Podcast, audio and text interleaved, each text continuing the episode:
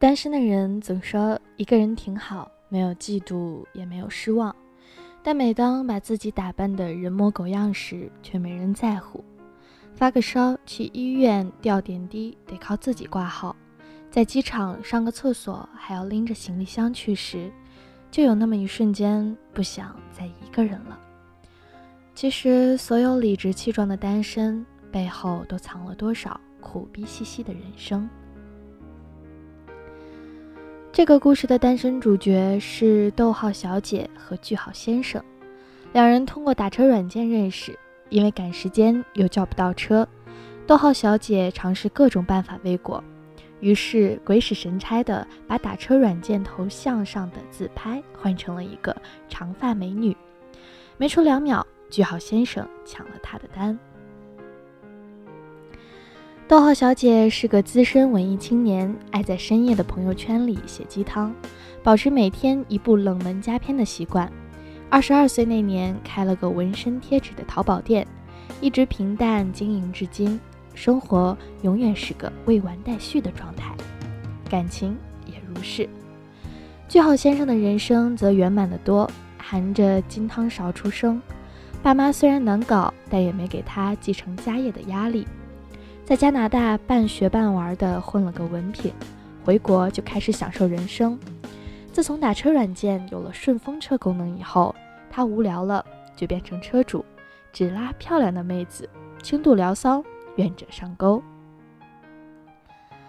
可能是出于买家秀和卖家秀的差别，让句号先生失望了，也或者有什么其他原因，句号先生全程沉默，不顾逗号小姐的问询。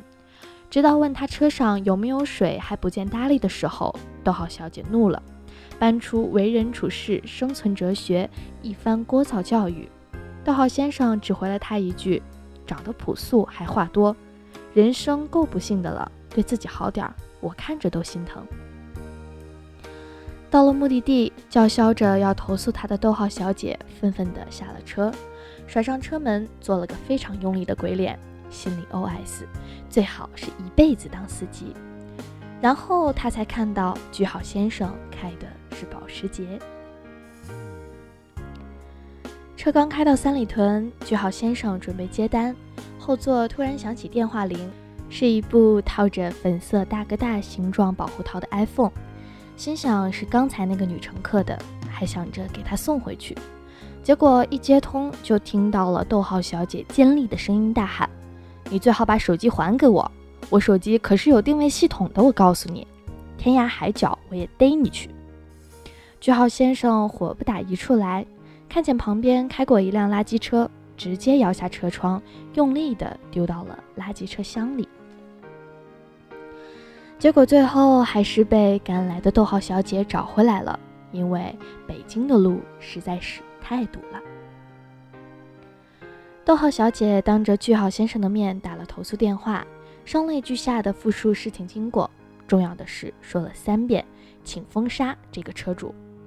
逗号先生急了，你活生生断了我体验生活的后路。逗号小姐换上一脸鄙薄的表情说：“是断了你泡妞的后路吧？”打车软件的客服适时来了电话，句号先生没敢接，回头瞪了他一眼。咬牙切齿地上了车，扬长而去。逗号小姐晃着手里的粉色大哥大，微笑地行驶注目礼。至此，这场荒诞的相遇结束。事情变得有意思起来是在一周之后。逗号小姐的纹身店铺突然收到了一条差评，理由写着：“卖家说是防水纹身贴，我丢到浴缸里泡了一晚上就烂了，请问哪里防水？”气到肝颤的逗号小姐打电话过去想协商取消，但提示对方是空号。本想放弃，结果第二天又收到了一个差评。到第三个差评出现的时候，买家的电话打通了。那个男的气焰嚣张，逗号小姐低声下气，全程把“对不起”三个字挂在了嘴边。突然，那男的大笑，听出是句号先生后。他胸闷气短，一时间连脏话都捉襟见肘，只得恨恨地挂掉了电话。逗号小姐从未经历过差评带来的灾难，原本就普通的小店，因三个莫名其妙的差评，几天内订单竟然缩水一半。执拗的逗号小姐不信邪，勉强撑了一个月。结果眼看交房租的时候，银行卡的数字迟迟不见更新，不得已乖乖打回了句号先生的电话，求他取消差评。句号先生说：“取消可以，一个条件换一个差评。第一个条件，逗号小姐亲自打电话给客服中心。”依旧声泪俱下的说，上次的投诉是自己脑回路失常的一次恶作剧。他从未见过如此体贴、幽默有责任感爆棚的司机。他为打车软件公司能有这样的车主感到骄傲与荣幸。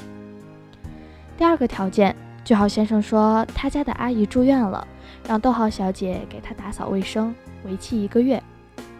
挂着一副专家家政脸的逗号小姐到了他家就震惊了。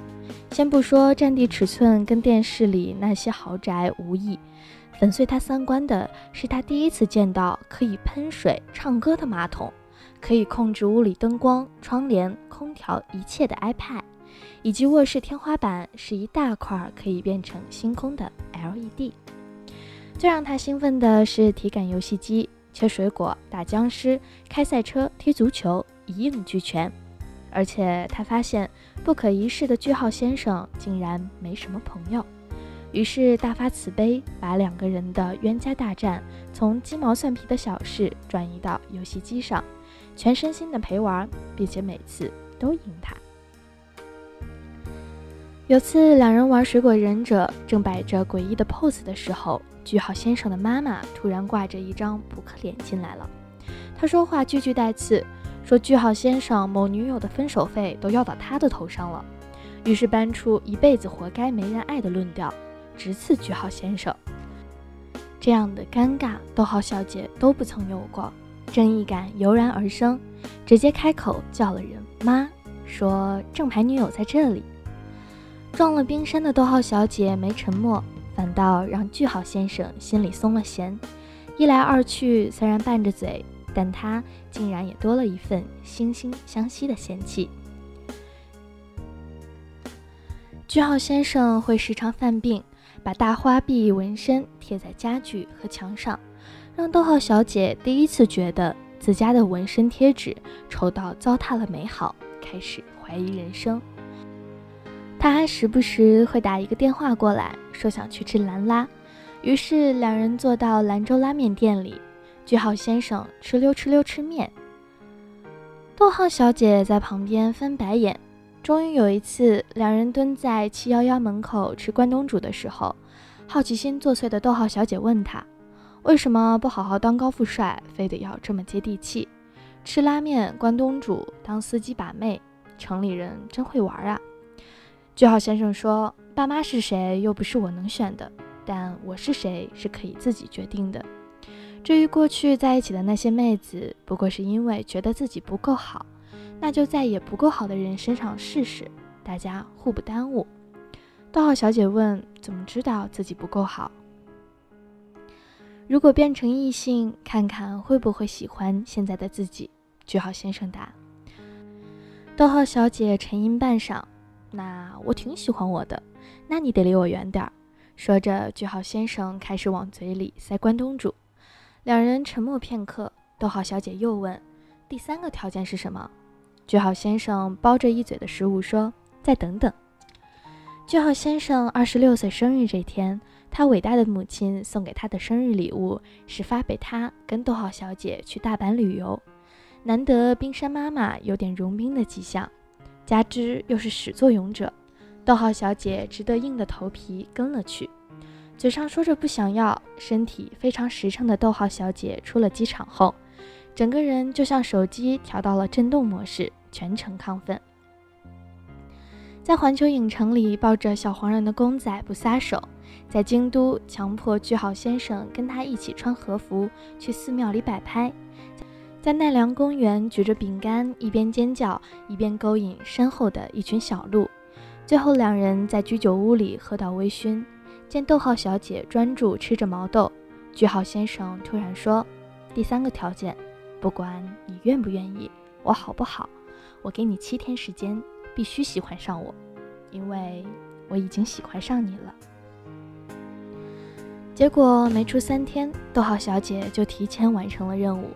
当那铁石心肠化作百转柔肠，当那既定标准忘到九霄云外，当那一厢情愿变成一生厮守，句号待在逗号身边，两人在一起就是一段情话。